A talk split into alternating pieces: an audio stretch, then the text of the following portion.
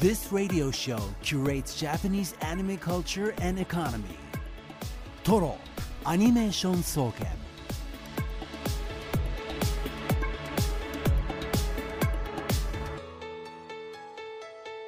ラジオをお聞きの全国のアニメファンの皆さんこんばんは静岡市駿河区トロにあるトロアニメーション総研今夜の当直研究員青木隆太です同じく当直研究員の渋谷香音ですそしてトロアニメーション総研首席研究員はこの方ですこんばんは。首席研究員でアニメ評論家の藤津亮太です。今日もよろしくお願いいたします。よろしくお願いします。えーまずはですね先週の「みおとダイアリーで」えーはい。募集がありました。かのんちゃんが作ったオリジナルのキャラクター4人4体、はい、はい。どれが好きというアンケートの結果をですね発表していきたいと思います、うんはい。えー第1位ははい。35%の得票率しきちゃん、しきちゃんですか。えーこれはあれですね、えー下敷きのような人間ですあね、そうそう。クマの絨毯ができなかったから人にしたやつですね。うん。で第2位がトロアニン。うん、まああの可愛い王道系のキャラクター。そして第はいはい3位が、えー、三位が平くんあえー、人参がじゃね。あ、でもこれがですねトロアニンと1%差ということで、おえーー、危なって そうか推しがね。そうですね。で人参2号が10%ということで、えーまあ、全く人気がなかったと。まずはえっと、クリエイターの渋谷かのクリエんさんこの結果振り返っていかがでしたか？私的に実は推しはですね人参くんだったんですけどあのまさかえ？え？え？人参くん推しでしたよ人参2号だっけ？ツイッター X の方で自分トロアニンってなかっえ嘘。トラニ推しってじゃあ虚虚言が。人参やっぱでもまあトロアニンと似てますからね。たまあほぼ一緒どっみたいな。ちかって言ったら日によって変わるような ああなるほどね。今日はちょっと人参くんの気分でした。そっかそっか。そうなんでちょっと4位か悲しいですね。なるほどね。いや。じゃあえっとしきちゃんをトロアニ公式キャラクターとして。いやいるあれ。なんかコースターとかになっちゃわないかな。大丈夫かな。しかも笑顔でこっち見てるねコースターになって下敷きになりながらね。笑顔は別にいいじゃないですか、え？だってあれみんな同じ顔してるじゃん。いいじゃないですか。そこはよよかったところ先生みたいなね感じの顔で渋谷カノンに独裁スイッチを押された人たちの慣れの果てといいや違ういうことでや自主的に笑顔になってるんだよ笑顔しか許されなくなってしまったキャラ皆さんリスナーの皆さんが。あ真顔になったらリスナーじゃないから。あれはリスナーじゃないから。あリスナーじゃなかったでしたっけ？リスナーじゃない。そうかそうか。すみません、えーそんな感じでしたんでねまあ、グッズ化されるかはちょっと怪しいんですけど、まあ、しきちゃんやトロアニンのね、行く末も見守っていただければと思います。さて、はいえートロアニメーション総研毎週アニメについていろいろな角度から分析したトロアニレポート作成のため、今夜も一般研究員であるリスナーの皆さんから情報を集めています。今夜のテーマ、こちらです。アニメと乗り物ですアニメに登場するさまざまな移動手段としての乗り物車バイク自転車はもちろんその世界観の中で登場する独自のメカや生き物がありますよね。今回はそんな乗り物にまつわる考察レポートをお待ちしています。あくまで交通手段としての乗り物ですのでロボットは今回対象外となっています。レポートは X メールでお願いします。番組 X は「ハッシュタグカタカナ」で「トロアーニ」でつぶやいてください。メールはトロアニアットマークディジ SBS.com TOROANI アットマーク DIGISBS.com でお待ちしていますえ皆さんが適切にテーマを理解してくださったおかげでですね、うん。ほとんどロボットはなくえあー、大体こいつは乗り物だろうというようなね、はいはいはい。形で振り分けたんですが一個だけ、えー悩んでいる、おえーお便りがあるので、はい。はい。逆に紹介します。はい。富士 宮市ガガガガンダムさんアニメの乗り物で一番驚いたのは「ドラゴンボール」のタオパイパイの柱です。残り3行あるんですがえーこれを乗り物とまず認定するかどうかをですいやーここで議論してから、えー進みたいとあ思います。投げて乗るそうそう投げて乗るやつ。えー、あれ？あれはね移動手段ってことですよねまあまあギリギリオッケーかなっていう感じギリオッケー。あのー乗り物何かに乗ってるけどそれが乗り物かっていうとまたちょっと違うっていうとキントーンころだよねだったら OK ってね。うん。なる我々。この柱というのが絶妙な塩梅。はい塩梅ですよね。えーじゃあ今回は乗り物ということでえー柱を投げてそれに乗って何千キロも移動、うん。さらにそれだけ距離があるにもかかわらず目的地のかりんとうに正確に着地。正直後に出てくる武空術よりもよっぽどすごいと思います。確かにねパオパイパイのはい。柱柱乗り物ということで、がこれか えー認定させていただきましまあ、た、これギリギリラインですかね、うん、これがギリギリライン。そうですね、うんですね、えーちょ乗り物のじゃあちゃんとした乗り物も一つ紹介しましょうか、はい、えーラジオネームすれからしさん。乗り物といえば3年前に放映された令和令和版のチキチキマシンモーレース。テレビアニメ「あっぱれらんまん」からくりというものには余念がない弊害で世間を騒がせて収監されていたところを脱獄。追っ手が迫る中自ら作った小型蒸気船で逃げ延びた爛漫とお目付け役の小雨。漂着したアメリカでカーレースの噂を聞きその賞金で日本に戻ろうとして参加したニューヨークまでの戦いでそのために乗ってきた蒸気船をレースマシンに改造してしまうのだから驚き参加者はさまざまな理由があって挑んでおりそしてレースも天候ダートと波乱があり一筋縄ではいかない環境下。言葉が通じるかはともかく明治時代にレースを行っていればこんな感じだったんだろうなという作品です。おおなるほど。あのね PA ワックスのオリジナル作品で、であれなんですよね。あのーまあチキチキマシンもレースってはい。分かりにくいと思うんですけど、あの2人には。昔あったアメリカの製のカートゥーンでいろんなあのキャラクターが独特の例えば原始人だったら石でできた車とかね。ああうん。なるほど。そういう感じでいろんなギミックが乗った車でもってみんなへんてこなレースをして。で、えっと、ブラック魔王があの嫌がらせをするみたいなあの犬がブラックマンの相方の犬があの 笑う犬がいるんですけどあそう。既視感がある。した。そうそう。既こういうこういうあの犬がいるんですけど、うんうんうん。そういう犬がいて、まあ、人気だったアニメがあってそういう意味では、うん。びっくり面白メカが並んでレースをするので、えチキチキマシンモーレスってこの方は例えてきたですね。なんるほど、はい。似たような作品だ、はい、他にもたくさん来てますので後ほどゆっくり紹介していきます。そして今夜のゲスト研究員。静岡県の御殿場市や小山町が舞台となっています。現在放送中のアニメ「オーバーテイク」の監督青木栄さんにご出演いただきます。はい。そして今夜もトロワニ史跡研究員藤津さんのアニメコラムコーナー藤津亮太のアニメラボもありますはいごめんなさはいい今日はこの後のトロワニニュースの後からの放送になはい、ります。どんな報告になりそうですか、あのー今回メッセージいただいてあの、うん。結構いろいろ来てたんですけど、うん。やっぱこれ抜けてるんじゃないみたいな感じに、えーここへ来てからスタジオ来てからなりまして、えー乗り物テーマで考え直しまして、はい。えー珍しい乗り物ですね、えーという、えー、とい厳密にちょっと一輪物です。一輪物。うんどんなねものが紹介されるのか皆さんお楽しみに。それではトロアニメーション総研スタートです。定番のおすすめからマニアックなトリビアまで。藤津亮太のアニメラボ SBS ラジオトロアニメーション総研この時間は首席研究員の藤津亮太さんに歴史的に重要なアニメをアトランダムに紹介したりアニメにまつわる話題をコラム的に紹介したりしていただきます。それではよろしくお願いしお願いますします。はい、えーアニメ評論家の藤津亮太です、えー今日のアニメラボはですねあのテーマのアニメと乗り物に合わせて、まあ、珍しい乗り物。一輪バイクを取り上げたいかなと思っており僕ます、はもうビクトリーガンダムのゲドラフしか思いつかないんですけど。それロボットなんでね、はい。それはロボットに一輪といえばという違ね。う あのアインラッドっていうねあの一輪の乗り物が出てくるんで、はい。アインラッドは多分怒ってこられたら正解セーフですよね。もともと打ち合わせでコアブースター OK とか言ってたので、ね言ってましたね。そうそうそう、まあ、ガンダム用語だけで会話すんなよって話 本当ですよね。すみません。そう。なんですけどまあそうなんです。えっ、と結構いろいろ来たんですけど、うん。まだまだしかもアニメっぽい変わった乗り物があるじゃないのという感じがしてえーであれしたんですがメッセージがいただいてましてですねはい。えっ、とおー駿東郡長泉町の増田さんからいただきました、えー珍しさという点でワンダースリーのビッグローリーを挙げたいです。大きなタイヤそのものの中心にコックピットがあってどうやって、えー自立しているのかどうやって方向転換するのか謎だらけの乗り物です。でもかっこよかった。おとおいうやつがありましてそうなんですね。ワンダースリー。ワンダースリー。1965年手塚さんの原作ですね。はい、はい、のやつで、まあ、宇宙から来た地球の監視員動物の姿に化けています。彼らがこのビッグローリーという大きなタイヤ型の乗り物に乗ってまあいろいろ移動する。真ん中にあのカプセル状のコックピットがあって、えーうん。こうもう本当にタイヤがそのまま転がってるみたいな形のビジュアルなんですよね。うん、で、えーまあ、これやっぱ当時の子供憧れてたんですけどもともとこのなんていうの？まあモノサイクルと言われる一輪の乗り物ってなんていうんでしょう？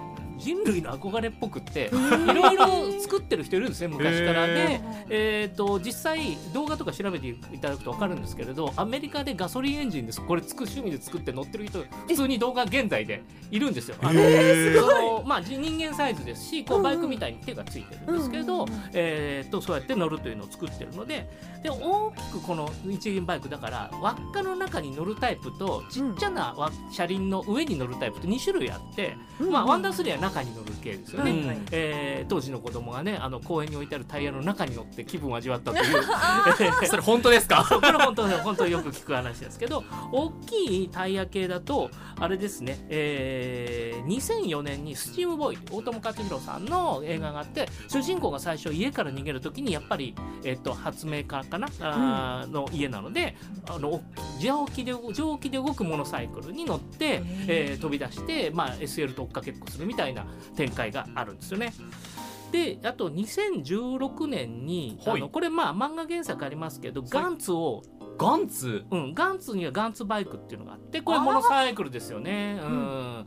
で、えー、と映画はあのメインの黒のがあの鬼星人とのバトルの後主人公2人いるわけですけどあの片方が死んでる状態で始まるんで冒頭にだけその黒野っていうキャラクターが出てくるんですがこの彼がガンツバイク乗っててこれモノサイクルですね。えー。っていう形で大きいやつのお大きい車輪の中に乗るタイプのモノサイクルはやっぱねロマンがあるのでこうやって作られてるんですけど結構ねい逆に一方であのーあれなんですよ。ちっちゃいやつに乗るやつもあって「ドラゴンボール」のオープニングでランチっていうランチ。キはいャラクターはいが一輪バイク乗ってるんですね。このいちっちゃな一輪の上にはまあ箱状のシートがあって長いハンドルがついてるみたいなデザインで。これはまあ結構これはこれでんなぜあれかっていうと、まあ、止まった時は困るんですけど、ん。車輪って基本的に回転してると倒れない方向に力が働くので、えー一輪でもだから一輪車が成立するように、えーできるんですよね。一応。なので、えー、とドラゴンボールのオープニングとかあと82年の「ザ・ブングル」にもあの作中で主人公たちが、えー身近に使う簡単な乗り物として一輪バイクが出てるんですよね。あと割とおちっちゃな車輪で出てくる乗るものあの車輪の上に乗るタイプだと89年の「ヴィナス戦記」というですね、はい。安井子義和さんですねガンダムのキャラクターデザインとかやられた安井子さんの、えー漫画がまあ一応原作になってるアニメ映画があるんですけどこれは一輪車があのなんていうのバイクでバトルをやるチームに主人公入っててへそれがまず一輪バイクなんですよ。でかつ軍隊に入ってもなんて言うんだろうな捨て駒みたいな戦闘兵が乗るやつでハウンドって言われる一輪の戦闘バイクが出てきて割とこう一輪フューチャーなアニメなんですよね。えー、ヴィナス戦記は近世を舞台にした戦争ものなんですけどなのでこうやって見ると結構一輪やっぱ愛されてるなというですね。うん。でも私こうかっこいい憧れの乗り物って言われればなんか一輪もかっこいいんですけど、はいはい。どっちかっていうと三輪？前にこうタイヤがついてて、はいはいはい。後ろ2つのちょっとはいバギーチックというか、はいなんか乗り物が結構かっこいいなってイメージあるんですよね。あの楽屋でその話ちらっと出てたじゃないですか、はい。楽屋っていうかね始まる前に、それでえっとそういえばえっとあれですね、えージリオン赤い光弾ジリオンというアニメにはい。えっとトライチャージャーっていう三輪バギーが出てきたなと思ったんですよ。でもこれロボットに変形するんで今回はアウトっていうですね。ダメだった。いやだからもうシンカリオンがダメな理論ですからねこれは確実に。はい。トランスフォーマー的なものはダメだなるほどなるほど。まああのーそうなんです。そういうあれだと三輪だとあれはあ違うか。あれは二輪か。えっ、とガーランドは二輪か。なので、うん。えっ、とでもちょこちょこ三輪バギータイプは出てくるんですよ。なんかねうんちょこちょこ出てきますよそう。あね。のなのであれなんですけど。5Ds に出てきてたかな みたいな遊戯王のねあはい。のところで。なのでそうそう。お結構だからえっとやっぱバイク系の乗り物だとやっぱ自転車バイクが二輪が基本なので、うん。えっと、うん2って思いがちですけど、うん。あるいは2あるいは4、そうですね、うん、っていう印象が強いんですけど奇数も面白いという感じですね。一度さんも。一度さんも、うん、あうん。のだからそういう意味では、まあ、今回、えっと来てなかったというかねワンダースリーのビッグローリーだけ来てましたけど、うんえー来てなかったやつから面白乗り物として、まあ、モノサイクルを取り上げてみました。うん。はい以上です。ありがとうございます。This radio show curates Japanese anime culture and economy. Toro Animation Soken. さてここではゲスト研究員をお招きしています。今夜ゲスト研究員として登場するのは静岡県御殿場市や小山町が舞台となっています。現在放送中のアニメオーバーテイクの監督青木 A さんです。えー青木栄監督は東京都出身で大学卒業後 AIC に入社。2002年「お願いティーチャー」で演出家デビュー。2004年に「ガールズブラボー」で初監督を務めた後フリーに。その後劇場版「空の教会」や「ガレーゼロ」などのホラーホラーダークファンタジーで定評を得るとともに「フェイトゼロではブルーレイボックスの初週売上げ4万3000枚を記録。2013年に株式会社トロイカの取締役に就任。その後アルドノアゼロで初のオリジナルアニメ作品の監督を務めています。監督作品のタイトルに「ゼロがつくアニメを手掛けることに定評があるほかバトルアニメロボットアニメで戦闘描写を極力カットしたオープニングを手掛けることでも有名です。というわけで紹介させていただきましたがが改めてなんですけどオーバーテイク原作があるわけではなくてオリジナルアニメですよね、うんうん。あはい。でそもそもどうして F4 という題材選んだんですか？あえっ、とですねもともとはその角川のプロデューサーの方の土産話から企画がスタートしていて、土産話。はい、あの F4 ってもともとそのスーパー GT っていうあのレースのそのサポートレースいわゆる前座なんですけど、うん。はい、でその時にその方がそのスーパー GT を見に行った時にその前座の F4 を見てで特にその F4 のあのレースというよりはそのパドックっていう、えー、とレースのあの開始前にそのチームが集まっている空間があるんですけれども、でそちらを見てその例えばそのお金のあるチームっていうのはすごく設備もしっかりしてて、ううん。んマシーンもそのすごいこう派手なカラーリングされてたりするんですけれども逆にちょっとその F4 って意外にそのお金のないというかあの入門カテゴリーなんでうん。手弁当で参加しているチームもいっぱいいらっしゃってあでそういうチームっていうのは逆にそのお金のあるチームに比べるとどうしても設備もあのちょっとあの必要最低限だったりとか、マシーンのカラーリングとかもあの本当に真っ白のマシーンだったりとか、うん。はい、でそういう話を土産話で聞いてでそれがとにかく面白くって、はい、それで一回ちょっと取材してみようって思ったのがあの2017年ぐらいの話ですね。おかなり前の。そこから6年経ってやっと企画っていうか、まあ、放送までこぎつけたわけですか？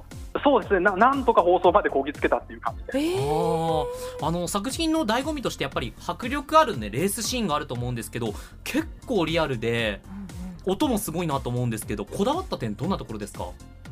えーとですね、あのレースシーンはあのマシーンもそれからレースもサーキットもあの 3DCG で組んでてでその 3DCG で組むためにそのサーキットさん、まあ、富士スピードウェイさんをはじめ鈴鹿さんとかあの茂木さんとかいろんなサーキットさんに行ってとにかく取材をいっぱいさせていただいてうん。でマシンの方もあのドームさんっていうメーカーが作ってるんですけれどもそちらの方も取材させていただいて監修していただいてでなんとかその実際にある F4 のその雰囲気っていうのをなるべく 3DCG で再現したりとか、はい、あとはその音も、はい。あの実際にその F4 のエンジンの音を、うん。えっと、現地に取りに行っうんて、えー、現地？え静岡ってことですか？あそうですね。あの富士スピードウェイさんの方にちょっと取りに行かせていただいて。えー。じゃあ富士スピードウェイの生音がある種流れてるってことですか？あそうですね。なるほどでもレースシーンの演出だとこういわゆるカメラポジションのレース中継でよく見られる映像じゃなくてこうドライバー近くの目線とかドライバーがこうカーブしてるとこも目線で撮ってたりドローンで撮ってたりとかそういう映像がいっぱいある気がするんですけど、結構凝ってられて大変じゃないですか？いや、大変でしたね、まあ、あの大変でした、えっと、あのそもそもあの、まあ、F4 に限らず、そのモータースポーツのアニメって、あんまり実はないんですよね、おうん。ー今季2本あるけどこれが珍しいですよね。うん。そうですね、珍しいですね、でしかもこっちはあのフォーミュラーなので、で特にそのフォーミュラーレースのアニメっていうのがあんまりこうこうリファレンスにできる作品も先行作品も少なくて。うんうんで自分たちもその作っててそのどどこをゴール地点にするのかっていうのが最初正直わからなあくて、はい、どどこまでをリアルでやってどこまでをそのアニメーションとしてのフィクションとして表現するっていうその境界線みたいなものをなんか作りながらあの探っていった感じで。うん。だから最初はその 3D のレースシーンもあの何テイクも何テイクも重ねて10テイクとか、うん。はい、それでなんか答えを探していくっていう感じであのすごい本当に大変でしたね。特に第1話とかは。なるほど。な結構取材されているのはお話からもわかるんですけれども小山町御殿場市も来られたっていうことでいかがでしたか？そうですね。あの富士スピードウェイはもちろんなんですけれども主人公のその小牧モータースっていうチームが一応御殿場にあるっていう設定にこのなってい辺りがあの、うんうん。リアルですよね。小山町にあるんじゃなくて御殿場にあるっていうのがリアルですよね、はい、あのー小牧モータースさんも実際のその、えっとモデルにしたあのレースのレースじゃないや、えっと自動車工場さんがあって、はい、でそちらを取材させていただいたりとかあと本編ですと特に第2話とかが御殿場市内をちょっと練り歩いていくみたいなシークエンスがあるんですけれども、そちらもあの実際の飲食店さんとかあとその、えっと御殿場駅の隣にあるあの SL が置いてあるポップ広場でしたっけ、はい、あちらも取材させていただいたりとか。なるほど。第5話がねマラソン会、まあ、ほあっこり会ですけどうんうん結構御殿場市内が映っててね、あーなんか噂によると SBS の御殿場支社も映ってたらしいんですけど ちょっとねいろいろなあれで看板は映ってなかったらしいですいやそうですよね、はい、ねでもあの影だけ。そう影だけね、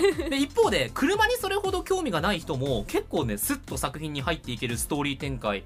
特にこのまどかがうんうん。やっぱりいいポジションにいるなと私は感じてるんですけどこの点どういう意図で作られてるんですか？あやはりあのモータースポーツものっていうと、ちょっと敷居が高い印象があるのかなって思ったんですよね、最初。あの視聴者の方に対して。それであの当然、主人公は、えっと、F4 のレーサーのなんですけれども、そのレーサーだけでキャラクターを固めてしまうと、どうしてもちょっとその閉じた世界の話になっちゃうんじゃないかなっていう思ってて、それで、えっと、フォトグラファーの窓か荒野という人間を入れることで、で彼がそのフォーミュラレースって何も知らない人っていう設定になってるんで、彼がその案内役になるので、それが視聴者の目になってくれると、あの分かりやすく F4 の魅力っていうのをなんか表現できるのかなと。思って。ーなるほど。その今回キャラクター原案がアルドノアゼロに続いて志村貴子さんということですけれどもあの志村さんにお願いしたいと思った理由教えていただいてもいいですか？えーとですね、それは単に僕がファンだからなんですけど、エゴ！志村さん大ファンで、であのアルドノアの時もとても良かったので、ーうん。また何か組める、その仕事としてご一緒できるチャンスをずっと探してて、でそれがたまたま今回のオーバーテイクが志村さんがぴったりなんじゃないかなっていう話になって、それでもう一回お願いしたところ、あのご快諾いただいてる流れでした。うん。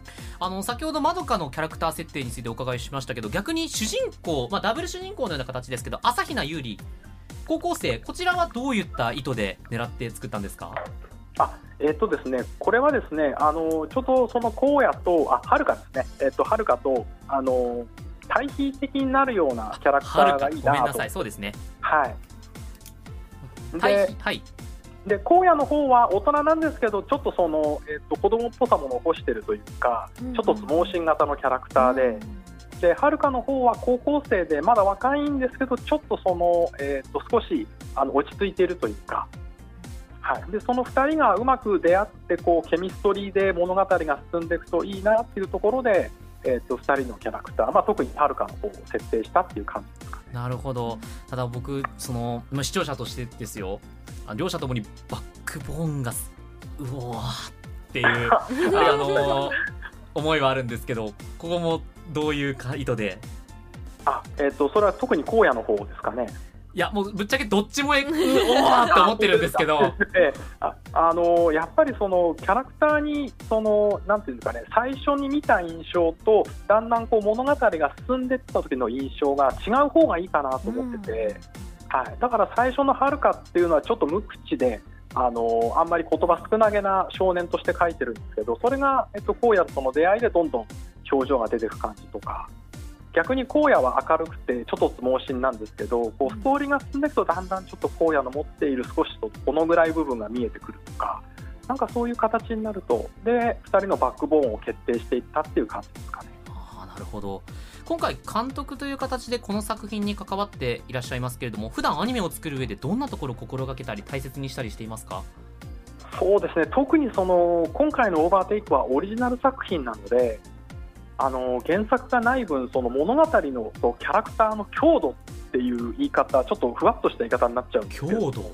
はい、とにかくその、えっと、ワンクール今回はワンクールなんですけれどもワンクール分その耐えられる魅力的なそのストーリーとか魅力的なキャラクターとかそういうものをとにかく、えっと、自分の中で研ぎ澄ましていくっていうんですかね。ちょっとどうしてもこうふわっとした言い方になっちゃうんですけれどもその原作ものに負けないその物語としての強度を獲得していくっていうところが今一番。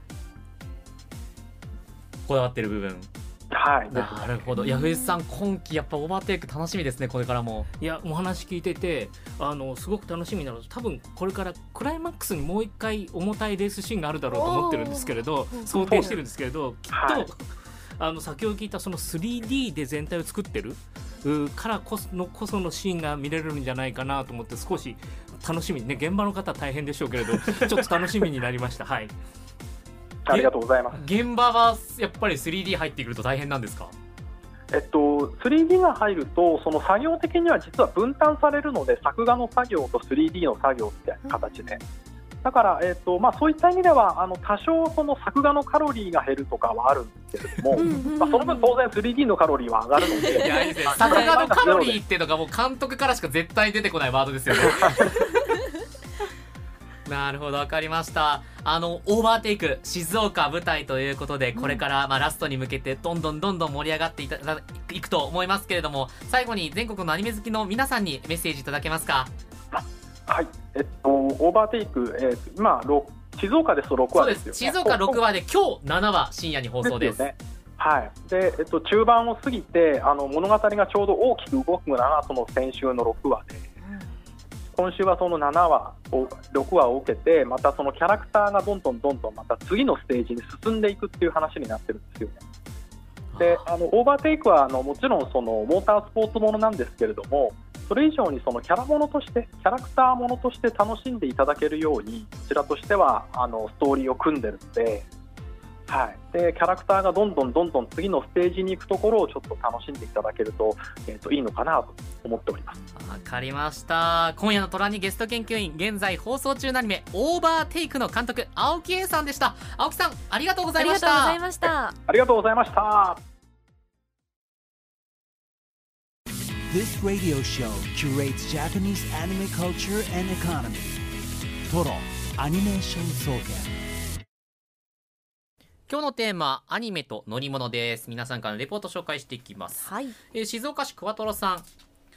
アニメ「イニシャル D」の車について考察します。主人公藤原匠が乗って有名になったのが86ですが型式名は AE86 排気量 1600cc のフロントエンジンリアドライブのライトスポーツカーです。実はこの型式名カローラ・レビンとスプリンター・トレの2車種に与えられていました外見上大きな違いはレビンが固定式ヘッドライト。レビンがリトラクタブル式ヘッドライトでした。エンジン足回りは基本的に共通です。しかし発売して人気になったのは断然レビンの方で、えートレノはあまり人気がありませんでした。中古車でもトレノはレビンより安かったです。しかしイニシャル D の漫画が始まりアニメ化されると人気は逆転。トレノの方が高くなってしまいました。生産台数が少なかったこともありトレノ人気に拍車がかかりました。多分今は86というとトレノをイメージする人が多いと思います。漫画とアニメの影響恐るべし。うんうんうん。なるほど。アニメの考察よりは本当にガチ車の考察が送られてきてしまった。でも大事大事ですね。あの、はい。あとあれですよ。えーっとバンドものでベースが売れたりするのと同じ感じでね。確かにえー楽器ともそうですね一緒ですね。えー続きましてラジオネームビノクロさん。今回の研究テーマは乗り物ですが私が挙げたいのが、えーロングライダースですこの作品きっかけで実際に私はロードバイクを購入。お主人公のアミちゃんが走ったルートを真似して走りました。へええ自転車で行ける最高峰のあ漢字が読めない。なんとか科学えーやしまなみ海道など、えー他にも富士山5合目まで登ったり真夜中の峠道を200キロ走ったりすごい。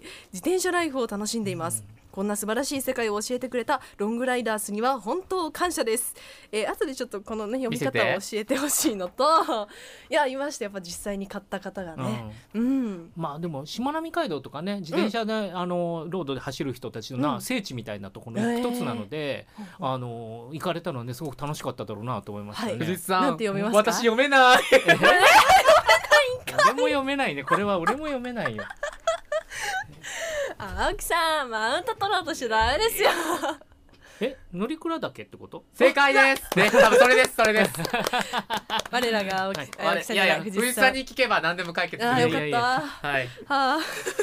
まあこれでも乗ると蔵なんでね。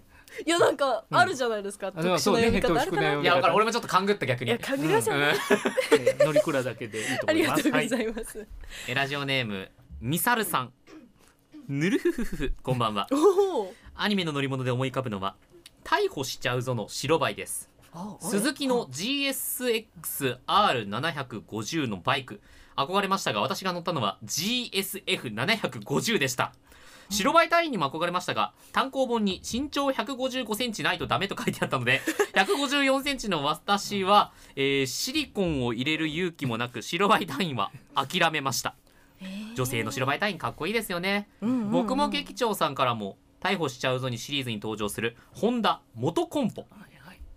この作品東京にある架空の警察署であるえーこれ住東署なんいですか？や木刀署ですね。木刀署なんだ。お木刀来たの木刀ですね。えー、木刀署を舞台に交通課所属の辻元夏美と小早川みゆきの女性府警が、えー事件を解決していくコメディということですね、えー元コンポ主に辻元が乗車する原付バイク。このバイク折りたたみが可能。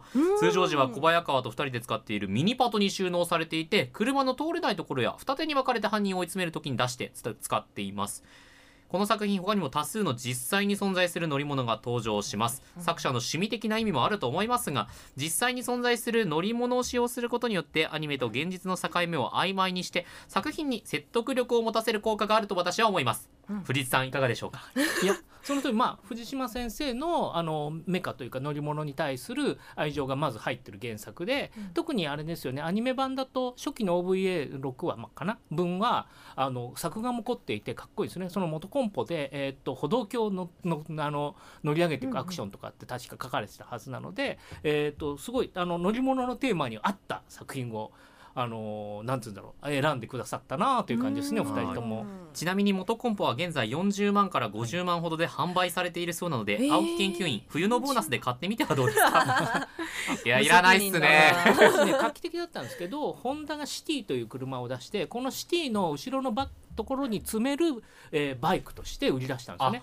じゃあ本来のよ用途なんですねそうそう本来つ積んであるっていうのが OK なんだ。見ると分かると思うんですけどものすごいちっちゃいんですけど折りたたみというかパーツを折りたたんで、えーあの後部トランクとかにししまえるような形になってるんですよね。だから、まあ、メカ心をそそるんですよね。それである程度こうアクションができるわけなんで。はい。おー。続きましてラジオネーム岩田の山城提督さん今回のお題のアニメと乗り物ですが私が紹介したい乗り物は今年公開のアニメ映画「ザ・スーパーマリオブラザーズ・ムービー」よりマリオカートです。えー、おそらく我々20代や10代の人がみんなで集まったりオンラインで楽しんだあの任天堂伝説のレースゲームマリオカートからの参戦。劇中中盤マリオたちがジャングル王国からキノコ王国に戻るシーンで活躍した車たち。マシンセッティングにはマリオカート7からのシステムを採用。戻る際の道にはマリオカート人気コースのレインボーロードを採用、はい。アイテムにはマリオカートに出てくる荒野甲羅などを採用。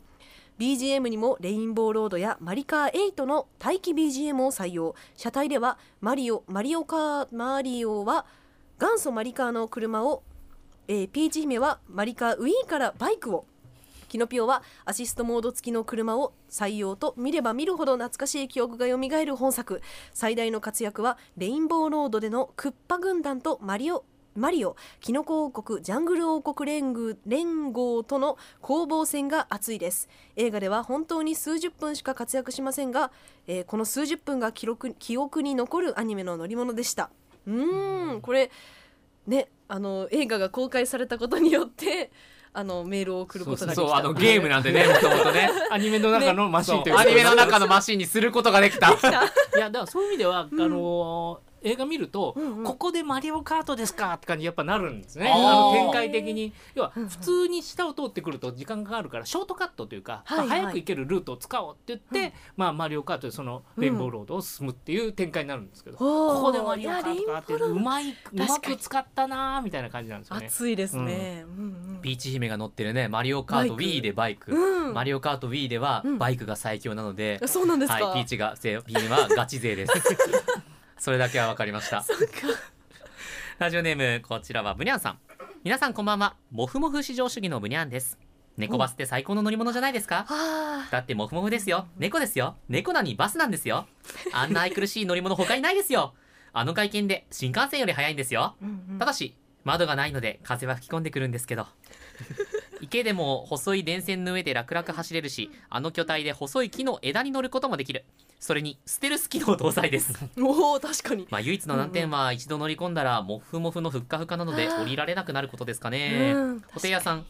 私が憧れるアニメの乗り物は意外かもしれませんがトトロの猫バスです。実は私猫ちゃんが大好きで。うん。どれくらい好きかというと犬派の元嫁とどっちが可愛いかで喧嘩するくらいの 猫ちゃん派です。可愛い喧嘩だな。うん。えただ個人的に許せないのがデザイン的に猫バスには足が多すぎるんです。え乗れるのであれば乗り心地が悪くてもいいので4本足バージョンの猫バスでお願いしたいと考えております。いいでしょモフモフの面積が多いってことですからね。あなるほどね。足の分ね。そうそう。いいじゃないですか。ちょっと虫みたいですけど。あのジブリ美術館に子供が遊べるちっちゃなサイズの,、あの猫バス的なものがあるんですよね。乗れるんですか？あの子供小6まで。あ小だけど6までなんだ。だけど一回えっ、となんだっけかな。じ特別展示の中で、うん。大人が乗ってもいいやつってのが作られたことがあって、えーそれは私乗りました。えどうでした？モフモフのふかふか？もふふかふかですよ。まあというかここのここにいようっていう感じですよ。なんか作中の感じだとこうもうめり込む感じじゃないですか、はいそうですね。こう、あんな感じでした？まああそこまでは,、ね、あそこまでは。あれあれ行くとビーズクッションみたいになっちゃうんでそうじゃなかったですけど、うん。でもあの毛並みがねやっぱ楽しいので座ってると、ちなみにあの猫バスねバスが出てきてから猫バスになったわけですよ。あえ？だあの要はもののけの一種ですから、はいはい。バスが出てきておなんか面白そうだと思って、うん。バスになったそうで。あバスという乗り物が出てきてってことですか？そうそうそう。あのそういう交通手段が生まれたから猫バスができたってことですか？あなるほど。のそれまではねカゴに化けていたのでワットがあって宮崎さんは言ってますね。かわ宮崎いい監督。カゴでもありだな、猫カゴ。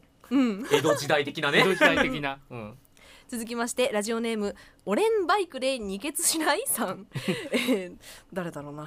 彼女に質問です。ジョジョ4部で奥安とレッチリ戦ジョースケとロハンのハイウェイスター戦で乗ってたバイクはどこのメーカーで何という名前か知ってますか？知りません。正解は川崎のゼファーです。高校生などで多分排気量は 400cc だとは思います。近年だと通り部のドラケンの、えー乗っていたことで有名なバイクです。そんなゼファーはバイク乗りにも人気があるんですがなぜかうちの高校だとゼファー乗ってたらダサいって言われてました。理由は定かではありませんがゼファーとなんとかかんえ PCX 125合ってますか？乗ってるやつは漏れなくダサい認定されました。ちなみに私の高校時代のあい、えー乗っていたのはマジェスティ250のビッグスクーターです。僕の高校は16でバイクの免許取得するやつがクラス大半で僕の僕のその中僕もその中の一人なのですがこれを自慢すると田舎者扱いされるのであまり言わなくなりました。これ16でバイクの免許はいい。いける。る。うわるいける。るる。っ法律ちゃいける。的にはオ OK なんですけど、うん。まあ大昔暴走族が流行った頃に、うん。高校生の間はバイクの免許取らせないっていう三内運動が流行ったことがあるんですね。それで、えっと、禁止してる学校もつまり名残で、えー多いんじゃないですかねということなんですけど。そうなんだ。そう。それでいうとそう70年代から80年代にかけてバイクは若者の乗り物で、うんうんうん。そういう意味ではな、まあ、自由を象徴する乗り物だったんですよね。それでいろんなアニメとかあるいはその世代に育った人はバイクに対してまたうん。別の思い入れを持ってるというかね、うん。単なる交通手段モビリティじゃない、えーロマンみたいなものを感じてるというところがあるんですね。うんなるほど。皆さんたくさんのメッセージありがとうございましありがとうたございました。今回の SBS ラジオトロアニメーション総研いかがだったでしょうか？トロアニは静岡県の SBS ラジオで毎週月曜夜7時から生放送でお送りしています。ぜひこちらもお聞きください。SBS ラジオトロアニメーション総研。パーソナリティ青木龍太でした